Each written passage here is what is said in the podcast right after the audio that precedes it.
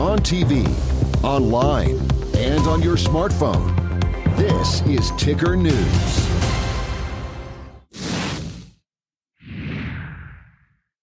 You're watching in America Today. I'm Veronica Dudo. A federal judge in Florida has ordered that a jury trial in the prosecution of former President Donald Trump over alleged mishandling of classified materials should begin as early as August. This comes after Hunter Biden has agreed to plead guilty in the federal case stemming from a years long investigation into his tax affairs. And many are calling it a sweetheart deal provided by Biden's Department of Justice. For more we're joined by Dr. Carol Swain, a former professor of political science and law at Vanderbilt University and a best selling author for joining me. Are government agencies being politically weaponized in Washington, D.C.? They certainly are. And we have evidence that the government agencies interfered in the 2020 election. And it seems like candidate Trump has been targeted since the day he came down the elevator uh, to announce his candidacy for president. And we are in new territory in America. I don't believe we've ever had a situation where the FBI, the CIA, the DOJ, agencies that we thought we could trust, we find that they have civil servants, they have leaders that are often up to nefarious activities, and we have presidents who are aware of laws being broken. They don't care because they have power, they control everything. And when we find out about the corruption, it's almost as if the American people, there's nothing can be done. There's nowhere to go because if the courts are corrupt at certain levels, it limits the options for the American people. What do you think of the memos that we're seeing coming out of different agencies, uh, including the Department of Justice, where they are targeting Catholics? They're even targeting parents who are trying to attend school board meetings for their children. I mean, it saddens me as an American. Um, I'm black, but I grew up being a proud American and believing that my government stood for something that it no longer seems to stand for. Now, we also are seeing a ruling from a judge that has barred these different institutions, government agencies from having any communication with social media platforms like Facebook or Twitter. What is your analysis of this decision?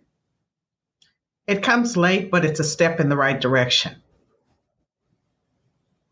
Now, according to the Department of Justice, Hunter Biden remains under investigation. Do you think this is just a clever way to block further inquiries from Republicans?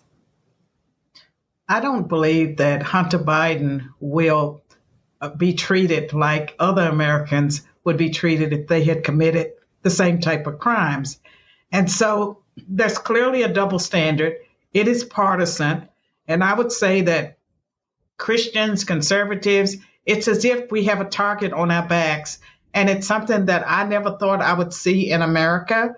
But I see a country today that I don't recognize. It's very sad. How would you describe the mainstream media's treatment of former President Trump when compared to President Joe Biden and even Hillary Clinton? Well, for some reason, uh, it seems that President Trump creates great fear among the establishment politicians of both political parties. And I would say that there's clearly a double standard, and he was never supposed to have gotten elected. Somehow he slipped through the system, and as a consequence, he has been targeted, he has been harassed, and I don't know if he will ever be able to serve again because all the forces unleashed from hell seem to be bent on stopping him from having a second term. And for maybe some voters who are frustrated, they want to make sure that their voices can be heard. What would you suggest to them to do, or, or is there anything they can get involved with? I would tell them not to give up, that the system is not operating the way it should operate, but they should continue to vote and they should continue to stand up and exercise their rights as Americans. And again, it's important to read the Constitution, to know the Bill of Rights, and to be willing to take risks. This is a time in American history where courage is called for. It's important for us to be willing to risk our own livelihood for our descendants, for our children, our grandchildren, those are unborn. We need to be willing to take risks. Our nation is well worth saving, and we're the only ones that can do that. Under the Constitution, it's we the people. We the people elect the politicians. They enact the programs and policies on our behalf. Whatever we see, we are responsible for that. And we have the power to take back our nation, but only if we are courageous.